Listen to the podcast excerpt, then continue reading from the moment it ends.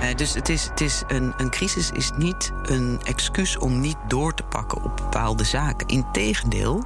Welke boeken denkt u dat CEO's van succesvolle bedrijven, juist die op dit moment verdienen aan de crisis, welke boeken die lezen? Die lezen science fiction boeken, omdat dat hun beelden geeft wat er zou kunnen gebeuren.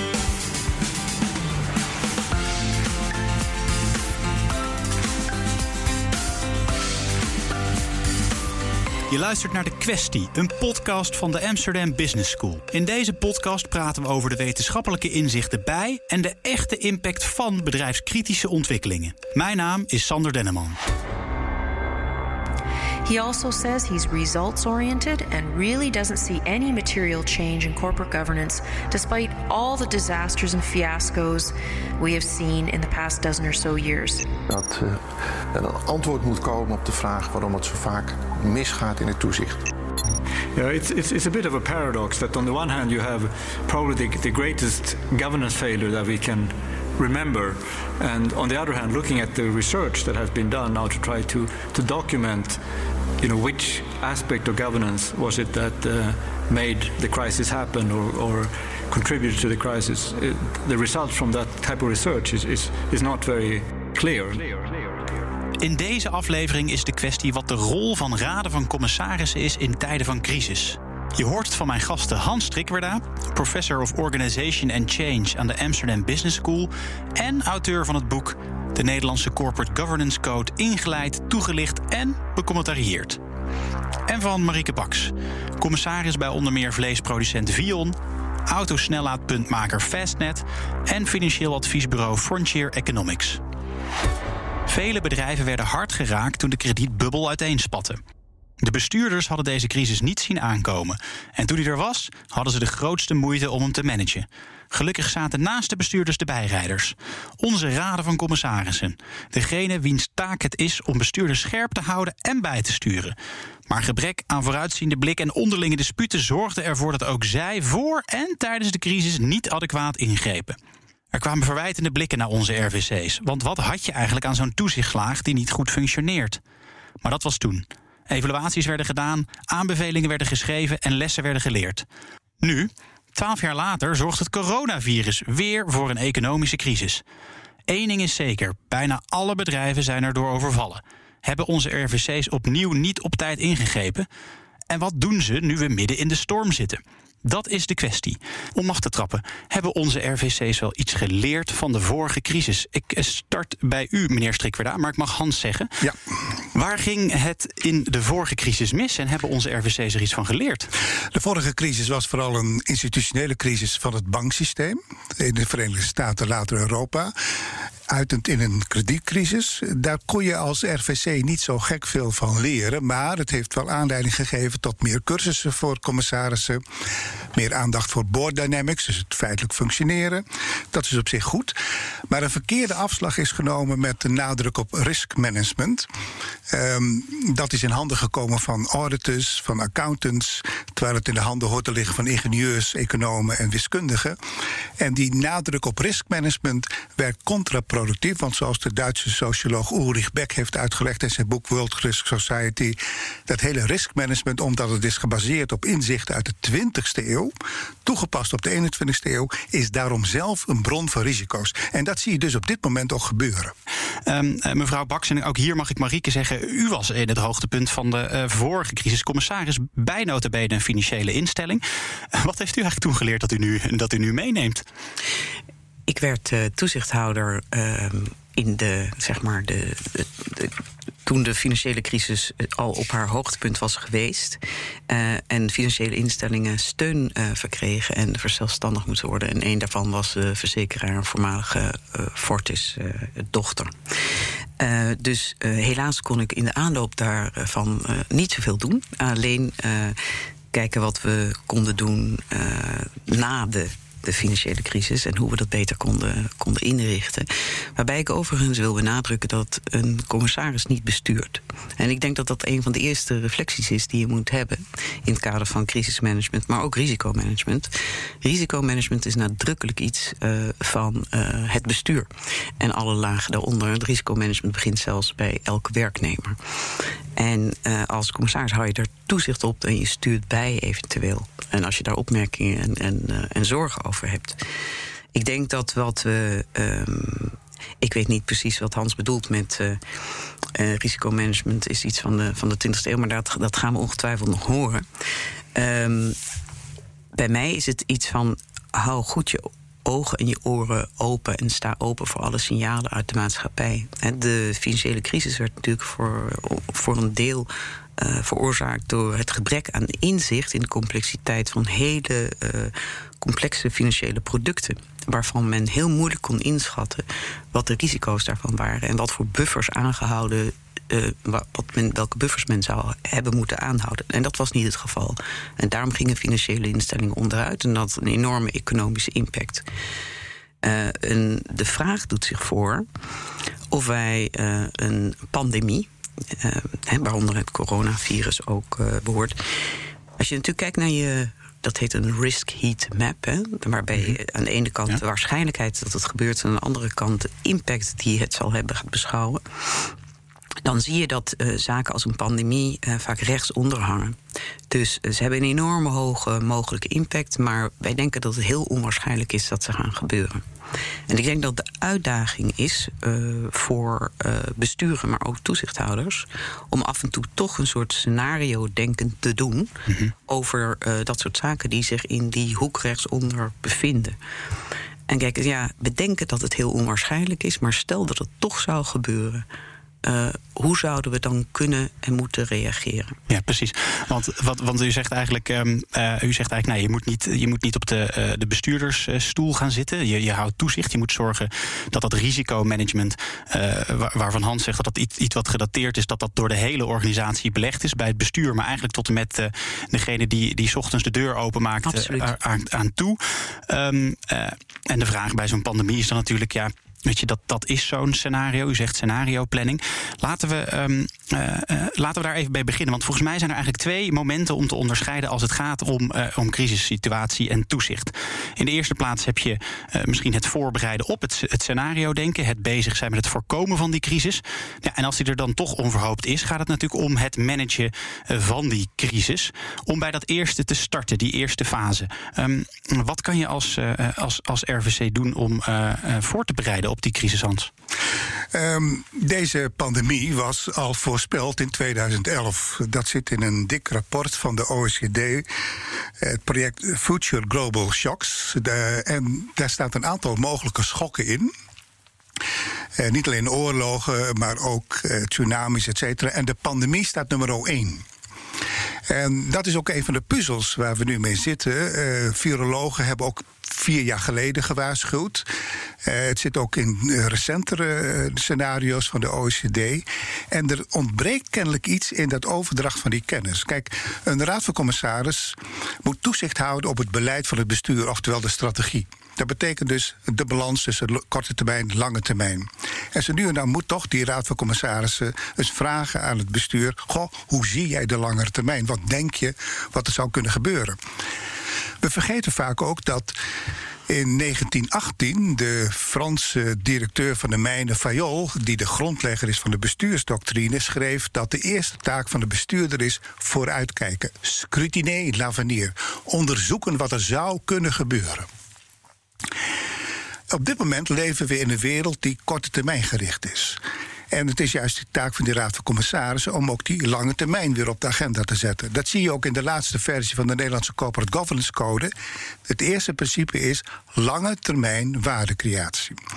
Met als functie ook dat het bestuur oog heeft voor zaken die nu niet belangrijk lijken te zijn, maar het wel eens zouden kunnen worden. Ja, dat is in die zin is dat, dat is eigenlijk natuurlijk wat, wat, wat Marieke ook zegt. Hè, dat, dat haar les daar is. Het is, het is de taak, uh, Marieke, van de toezichthouder om. Uh, om al dat soort scenario's, in ieder geval een groot gedeelte, uh, toch ergens in de smiezen te hebben. Absoluut. En wat Hans zegt is natuurlijk helemaal uh, waar. Hè. Pandemieën stonden al langer op ons, uh, ons netvlies. En niet alleen dat. In het Verre Oosten, neem met SARS, was het natuurlijk al een realiteit geweest. En wij zagen hier op straat mensen bijvoorbeeld uit China met mondkapjes en moesten daar allemaal al jaren geleden een beetje om lachen. En. Um, dat hadden we natuurlijk niet moeten doen. dus, dus maar de uitdaging is inderdaad, en dat is uh, volledig terecht. Kijk, als bestuur ben je gewoon bezig met de dagelijkse gang van zaken. En je taak als uh, commissaris, als toezichthouder, is om te abstraheren. Om te zeggen: jongens, ik begrijp dat jullie bezig zijn met, de, met dit, wat vandaag voor jou heel erg belangrijk is. Maar nu even een stapje terug en bekijken naar de horizon. En wat kan daar eventueel gebeuren? En, en wat ik al zei, wat we ons kritisch moeten afvragen, wederom, is uh, die zaken die daar rechtsonder hangen, dat we die toch af en toe, ondanks het feit dat ze niet ook zelfs maar in, de, in ons denken in de medium termijn zich kunnen afspelen, dat we ons daar toch mee bezighouden. En kijk, bij financiële instellingen, ik heb natuurlijk ook gezeten bijvoorbeeld bij een, eh, eh, een kritische market infrastructure zoals Euroclear. Um, daar, we hebben voor financiële instellingen de wet financieel toezicht. Uh, en daar zitten ook twee externe toezichthouders, de Nederlandse Bank en de AFM. Wij worden wel degelijk in het kader van de uh, licenties, van de vergunningen die worden verleend voor financiële instellingen, word je vaak gedwongen om na te denken over dit soort scenario's. Ja. En dat is dus al geïnstitutionaliseerd. Ja. En bij gewone ondernemingen ja, moeten wij dat bewerkstelligen. Precies. Dus, dus u zegt, inmiddels is het, is het, is het bij, bij banken, bij de financiële sector, is dat geïnstitutionaliseerd. Maar dan ben ik toch benieuwd. Want, want hoe maak je dan, dan die keuzes? Want ja, weet je, alle mogelijke scenario's. Ja, dat, is natuurlijk het punt. En dat is niets menselijk is ons vreemd. Dus je gaat inderdaad keuzes maken. Maar een van de allerbelangrijkste, maar ook gevaarlijkste aspecten van toezicht houden is een gebrek aan diversiteit in denken, kennis en kunde. Uh, ik ben toevallig net een, eh, een heel erg aardig boek aan het lezen, Rebel Ideas. En dat duidt ook op het gevaar van een gebrek aan verschillende inzichten. Waardoor je een soort collectieve blindheid kan gaan ontwikkelen. En vandaar dat het zo ongehoord belangrijk is om te zorgen, of je dat nou binnen de RVC hebt of van buiten haalt, door sprekers, inzichten, maar jezelf ook verdiept in dat je. Uh, als het ware opsnuift wat daar aan de horizon zich zou kunnen gaan afspelen. En, en dat is uh, omdat we allemaal beperkt zijn in ons eigen denken, niet gemakkelijk. Nee, dus je moet buiten je eigen horizon kijken. Ehm, Hans, jij, steekt je vinger op. Er zijn een paar aspecten. Ehm, de Raad van Commissarissen moet informatie, inzichten inwinnen buiten het bestuur om. Ja, inderdaad. En ook onafhankelijk van het bestuur. Niet omdat het bestuur ter kwade trouw is, maar iedereen heeft beperkingen in zijn kennis, in zijn observatie van de wereld. Ook wie internet op gaat, doet dat meestal selectief. Absoluut. Of het wordt voor jou geselecteerd door het internet. En, een, en het paradox is ook, ook natuurlijk dat een succesvolle bestuurder heeft een dominante logica die tot dat succes leidt. Maar als deze niet varieert, niet eens aan de randen kijkt mhm. en niet eh, exploiteert, dan is die dominante logica voor veel bedrijven de oorzaak voor de ondergang van het bedrijf. veel bedrijven zijn kapot gegaan naar een succesvolle manager. Absoluut. En die raad van commissarissen moet zich de vraag stellen of die dominante logica van de bestuurder nog een asset is voor de company of een liability begint te worden. Mm Dus dat is er één. Maar terug weer naar die lange termijn, korte termijn, daar zit ook wel een institutionele factor in. Want iedereen duikt op uh, kreten als gedrag en cultuur. Maar hebben vaak niet in de gaten dat zaken als. Uh, um, competence management en cultuur neigt tot groupthink, dat iedereen hetzelfde moet denken en dat soort zaken.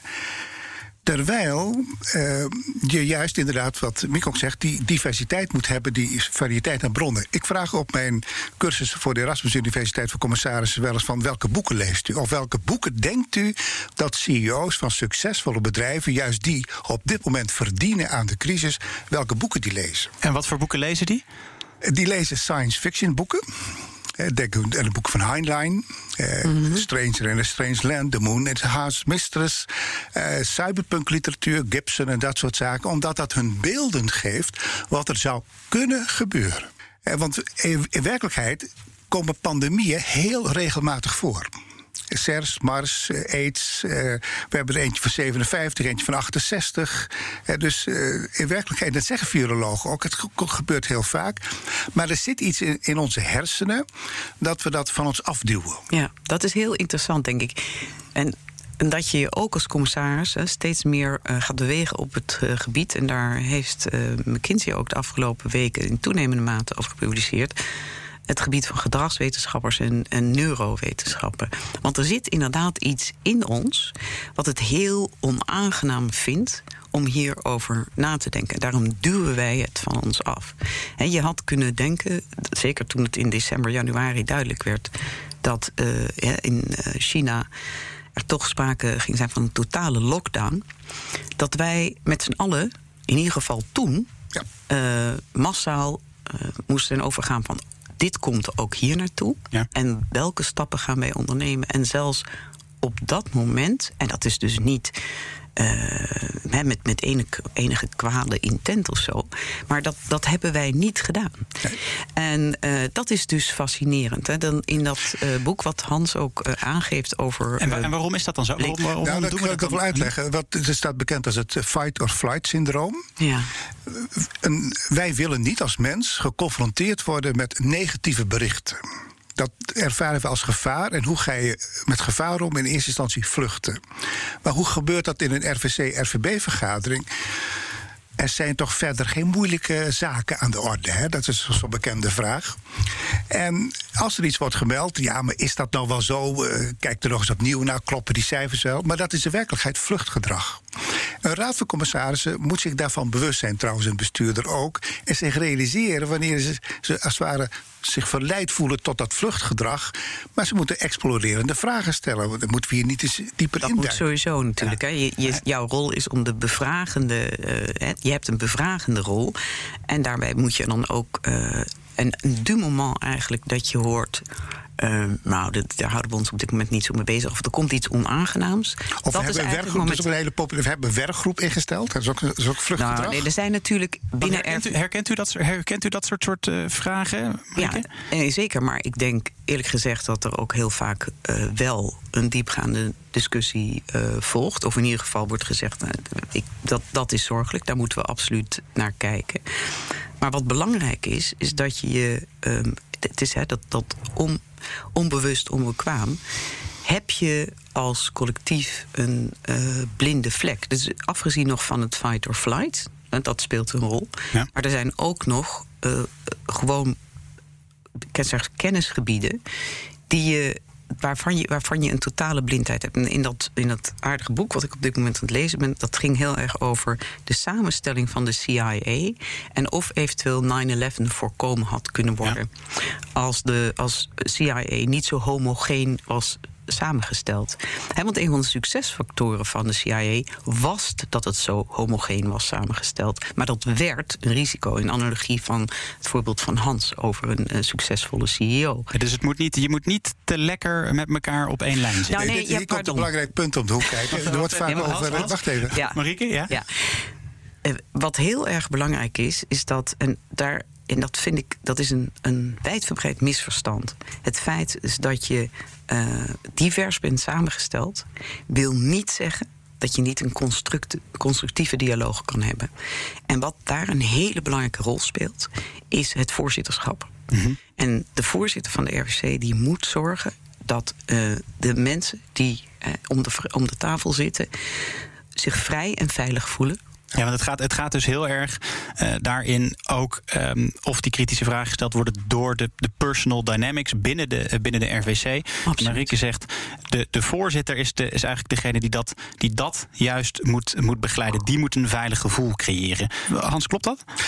Ja, dan gaat er iets verder. Kijk, uh, vaak valt de term vertrouwen. alles is gebaseerd op vertrouwen.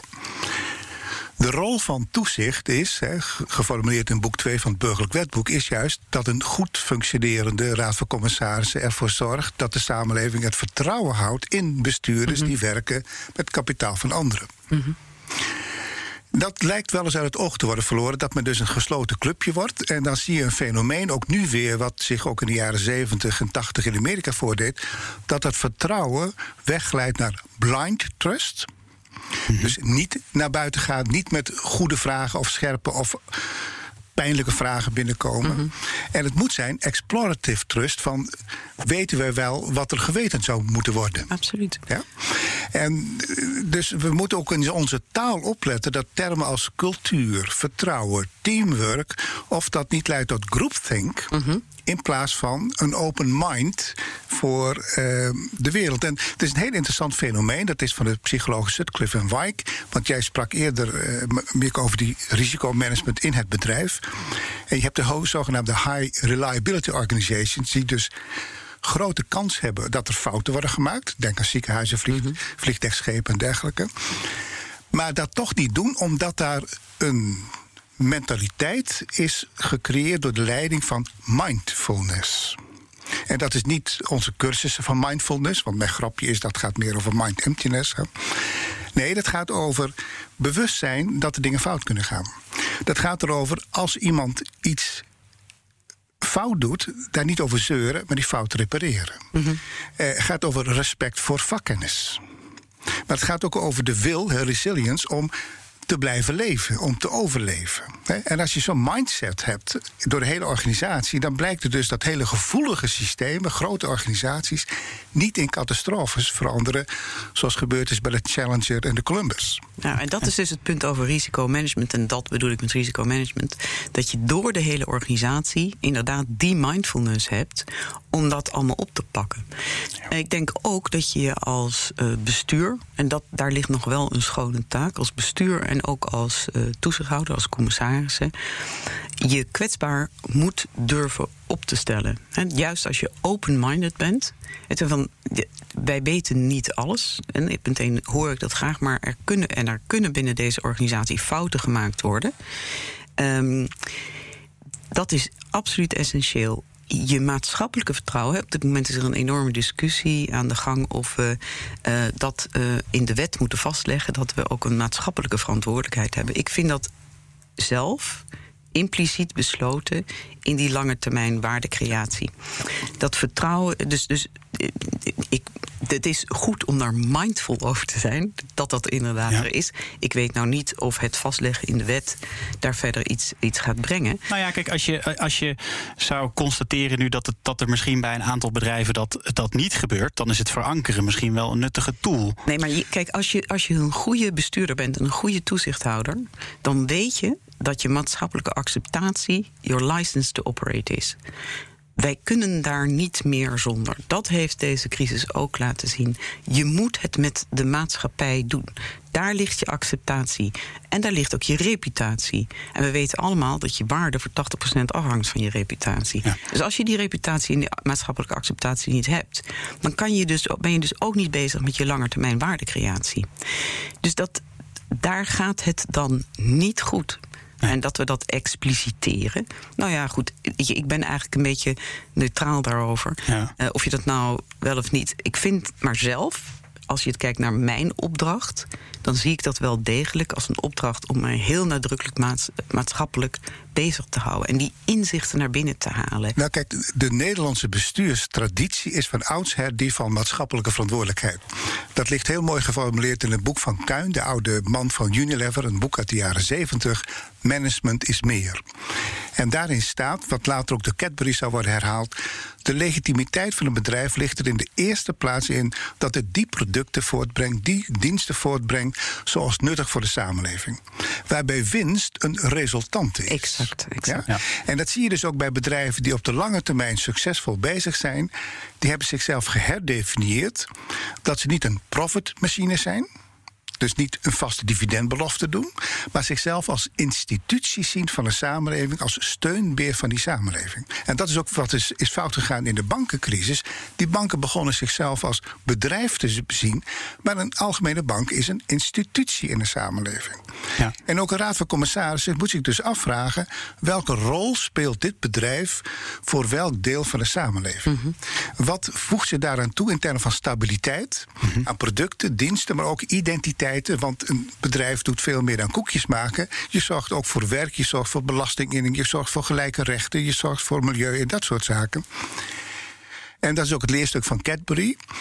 Uh, je moet in eerste instantie die finale waarde hebben. Dat wil zeggen, waar gaat het ons maatschappelijk om? En niet de instrumentele waarde van samenwerken, teamwork en dat soort zaken. Nou, exact. En uh, overigens was meneer Cadbury zelf natuurlijk een exponent uh, van zijn familie. Ja. en was hij een Quaker. En Quakers die zorgen altijd eerst voor de koekjes, maar voornamelijk ook voor de huisvesting, de werknemers, et cetera. En daarom was hij een hele mooie exponent van dat denken. Um, en daar, we hebben natuurlijk op dit moment, en dat komt ook uit de literatuur steeds meer naar voren, hè, dat wat zo belangrijk is, is purpose. Nou wordt dit woord uh, vreselijk misbruikt ja. uh, door deze en gene. Maar wat Hans, Hans net aan refereert. Een van de ondernemingen waar ik op dit moment toezichthouder ben, die heeft uh, open, interesting en fun als waarde. En daaruit komt winstgevendheid. Want zonder winstgevendheid kan je een bedrijf niet voortzetten. Maar het is een resultante van het geheel.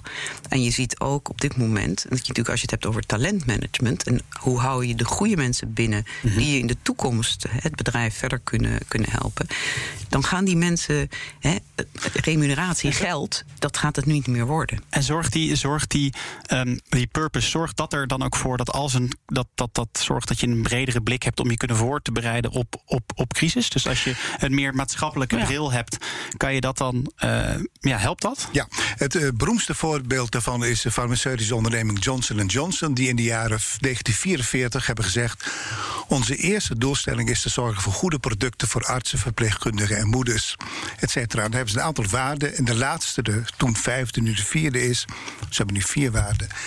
Dit zou moeten resulteren in een faire beloning voor de aandeelhouders. En wat blijkt dan bij het longitudinale studies?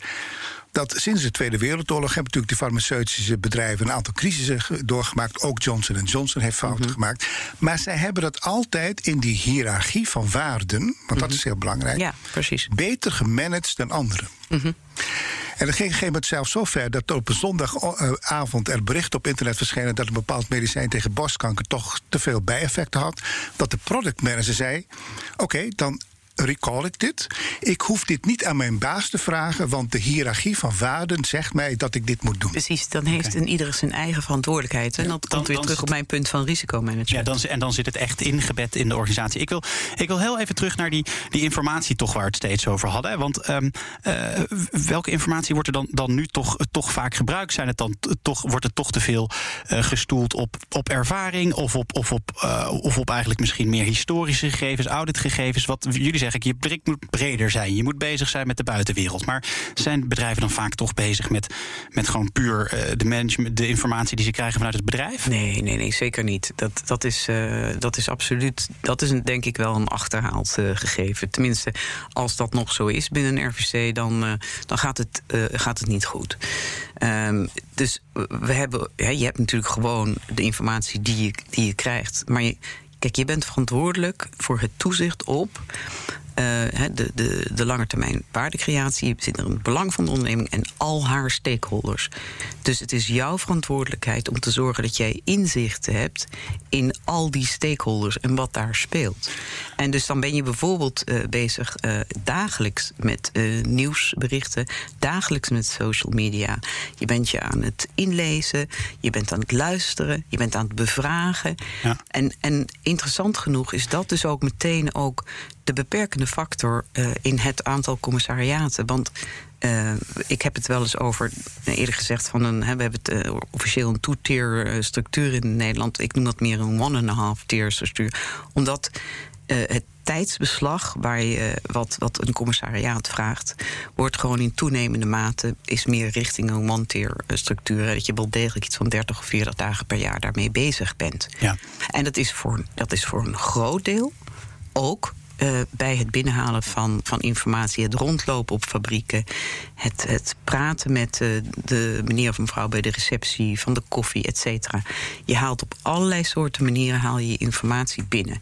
En dat, uh, dat, dat ervaar ik zelf als mijn als een grote verantwoordelijkheid. Ja, want we hebben het heel erg gehad natuurlijk over de voorfase. Hè, de, het, het, het, het zien aankomen of het hopelijk kunnen voorkomen van, van crisis. Nou, de, de, crisis zelf kan je misschien niet voorkomen, maar met de informatie die je weet, kan je misschien je, eh, de, als, als commissaris de bestuurders helpen om, uh, om goed door die crisis heen te loodsen. Maar dan, dan is, die, uh, is die daar. En tijdens zo'n crisis is natuurlijk alle hens aan dek.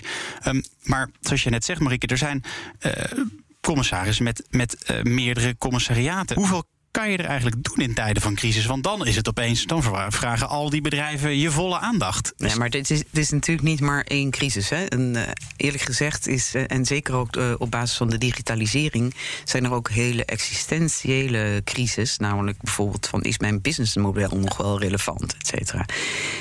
Op, Waar je rekening mee moet houden is dat een commissariaat ongeveer 30 ja, zo'n dagen vergt. en en je moet er altijd rekening mee houden dat bij elke rol die je aanneemt, dat daar een crisis of meerdere kunnen gaan spelen.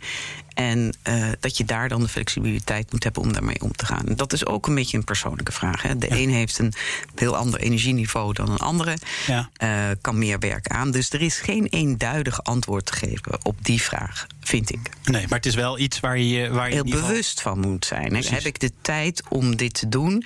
En bouw daar ook dan een soort buffer in.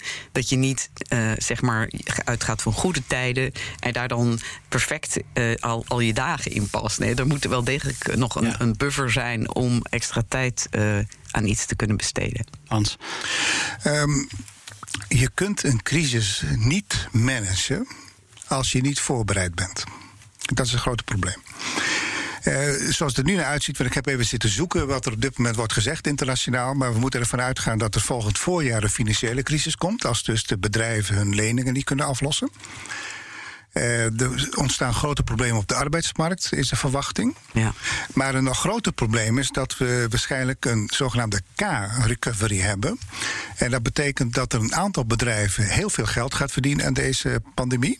Wat volgt. En een aantal bedrijven naar beneden gaat. Dat betekent dat er grote spanningen komen politiek. Ja. En dat kan tot en met geweld gaan in de Verenigde Staten, is de voorspelling. Dat soort dingen moet je over nadenken. Want je moet namelijk als raad van commissarissen jezelf een eigen oordeel vormen over wat er aan de hand zou kunnen zijn rondom dit bedrijf op sectorniveau en het bedrijf zelf, onafhankelijk van de bestuurder. Als commissaris heb je dat op het netvlies. Hè? Je hebt je daar, je heb je daar goed in verdiept. En dan, dan komt hij er toch bij een bedrijf waarvan je uh, commissaris bent. Wat is, dan, wat is dan je rol? Wat doe je met die, uh, met die informatie? Je, je moet vooral je rol houden. En dat is denk ik les nummer één van crisismanagement als commissaris. Je bent niet de crisismanager. Uh, jij bent toezicht te houden op uh, het bestuur. Uh, en hoe zij dat, dat risicomanagement en het crisismanagement doen. En, en inderdaad, zoals Hans zegt, dus, dus, je weet met een aan uh, zekerheid grenzende waarschijnlijkheid wat er zich gaat afspelen het komende jaar. Je hebt ook nog eens een pandemie die nog zeker niet ten einde is. En waar ik ook nog wel een lans voor wil breken, is um, dat wij ons uh, heel bewust moeten zijn, inderdaad, van de politieke spanningen uh, binnen de samenleving die gaan spelen. Ik vind dat een onzekerheid eigenlijk. De economische, dat je die twee tracks krijgt, dat je bedrijven krijgt die nu al, dat zie je nu al, het fantastisch doen. En die uh, nu al in heel zwaar weer zitten.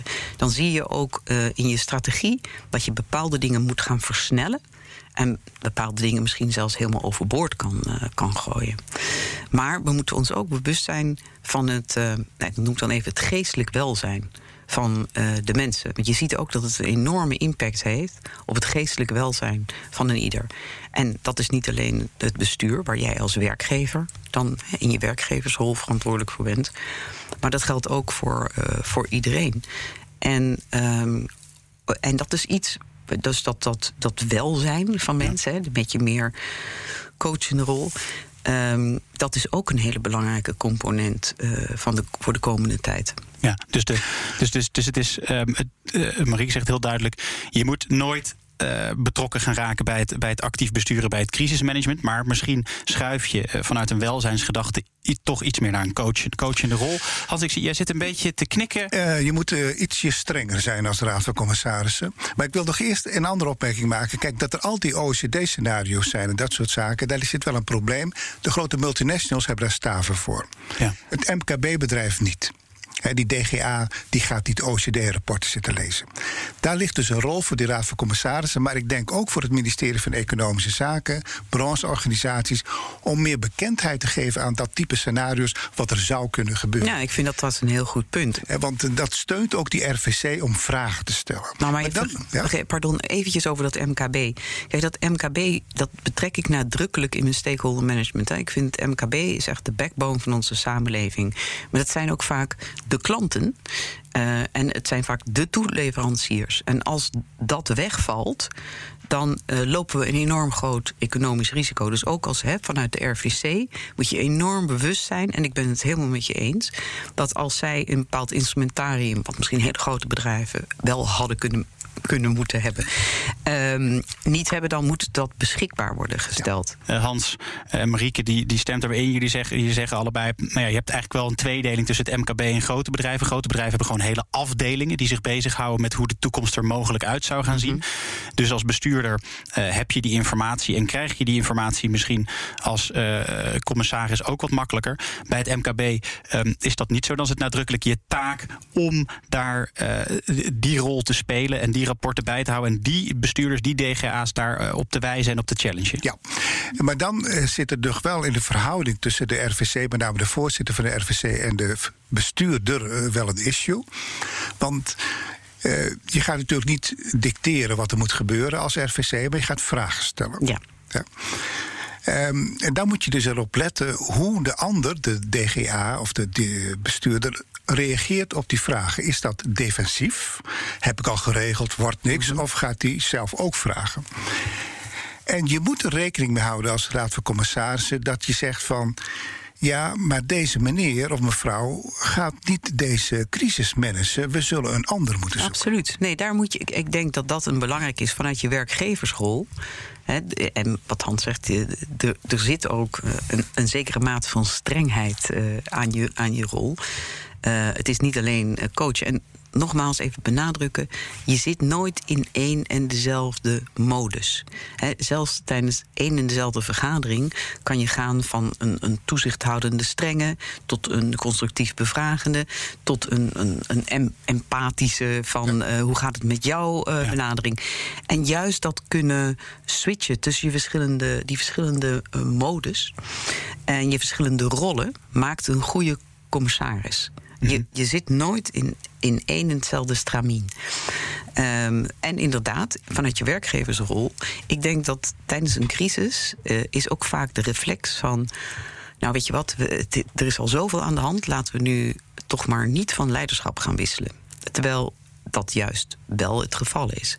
En in algemene zin kan je stellen dat als je ergens tegenaan hikt. Uh, we hebben laatst ook weer een collectief vastgesteld.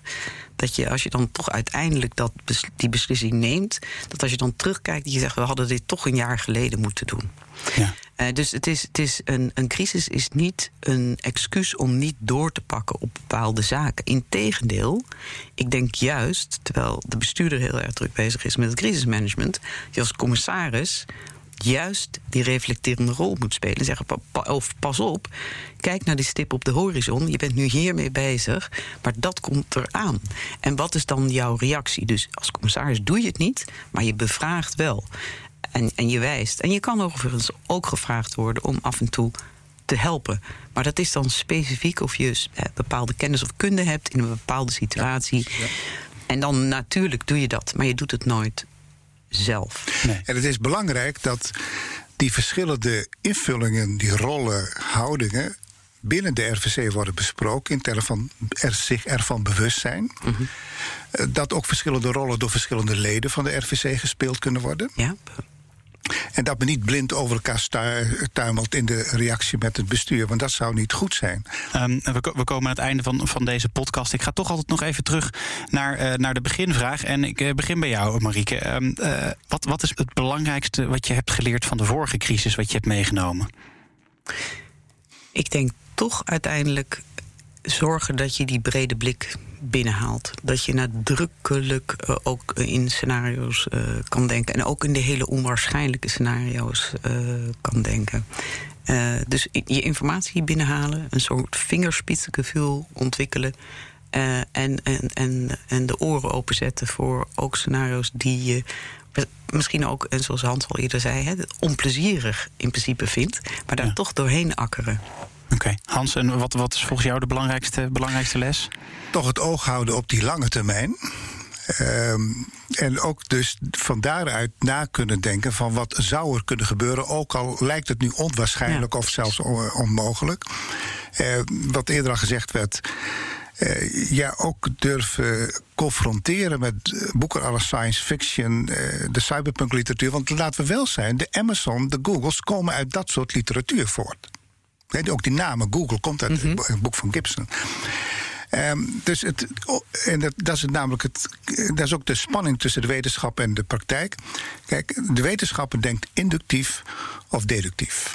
Ja? Dus vanuit data een model maken, vanuit model conclusies trekken. Maar het wezenlijke van ondernemerschap is abductief denken. Wat zou ook mogelijk zijn, ook al heeft het zich nog nooit voorgedaan. Ja. He, wat okay. de filosoof Peirce noemt de logical leap of faith. En er is in de huidige sfeer rondom ondernemen, risicomanagement, financiering veel te weinig stimulans van het abductieve denken. Van die logical leap of faith, van daar moeten we het als samenleving wel van hebben. Marieke Baks, uh, onder meer commissaris bij Frontier Economics. En Hans Strikwerda, professor of Organization and Change aan de Amsterdam Business School. Dank voor dit gesprek. Um, en luister vooral ook naar de andere afleveringen van de kwestie. Die onder meer gaan over welke bedrijven er het beste voor staan om de volgende digitale transformatiegolf te winnen. En of je marketing kan inzetten voor T-growth. Tot horens.